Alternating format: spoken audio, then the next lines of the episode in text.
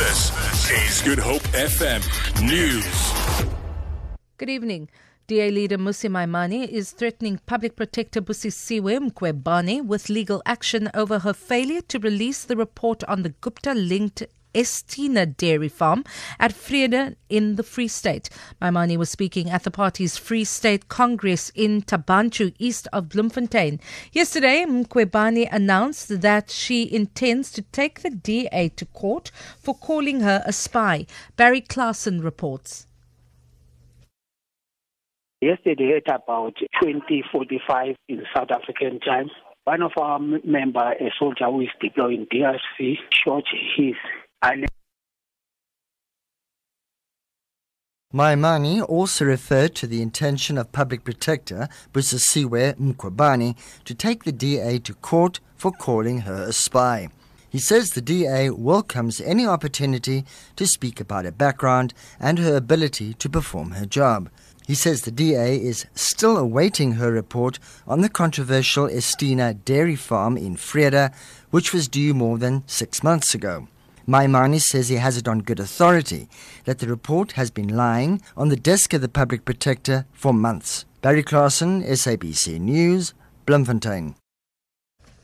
The South African National Defence Force is investigating the circumstances surrounding the murder and attempted suicide incident of two of its soldiers deployed in the Eastern Democratic Republic of Congo. It is alleged that a soldier tried to kill himself after he allegedly shot and killed his girlfriend. The wounded soldier is in a critical condition at a hospital in Goma. SANDF spokesperson Mafi Mgobozi says the name of the deceased will be released once her next of kin has been informed. Yesterday at about 2045 in South African time, one of our member, a soldier who is deployed in DRC, shot his alleged girlfriend and the girlfriend died. And then after that, he tried to commit suicide. At the present moment, we are still investigating what is the cause of this shooting.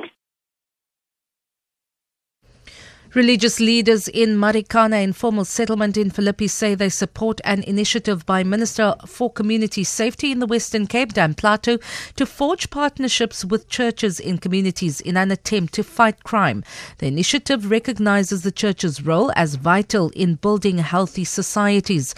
Plato held a discussion forum with religious leaders from the area to establish youth programs for the upcoming holidays. This follows the massacre of 18 people in two separate incidents in the informal settlement, which has sent shockwaves through the community. Reverend Loyiso Mkhojo Buwuli is one of the religious leaders. Maimane also referred it is very bad, it's very harsh, it's not stable at all, and we cannot even speak to our children the way we were taught before because of the changes and technology that now, as I'm sorry to say, as the media, that our children now they respect TV and our children they see things on TV and some of the movies that they watch on, they practice it in outside there. And as the parents, we, we try to make changes in their growing.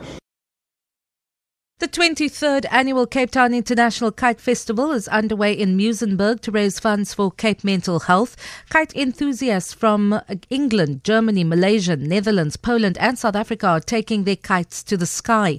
Kite Festival spokesperson Kathy Williams says all of the profits will go towards providing essential mental health services to children and adults across the country. She says the sky is blue and colorful. I'm down in Muizenberg at the Cape Town International Kite Festival, and there are the most incredible kites filling the sky. There's a shark, there's a dinosaur, there's lots of octopus of all shapes and sizes. There's spinning kites, there's owl kites. There's kites here from six countries, and it's just beautiful. The blue sky is just full of colour. For Good Hope FM News, I'm Vanya Klitschko-Collison.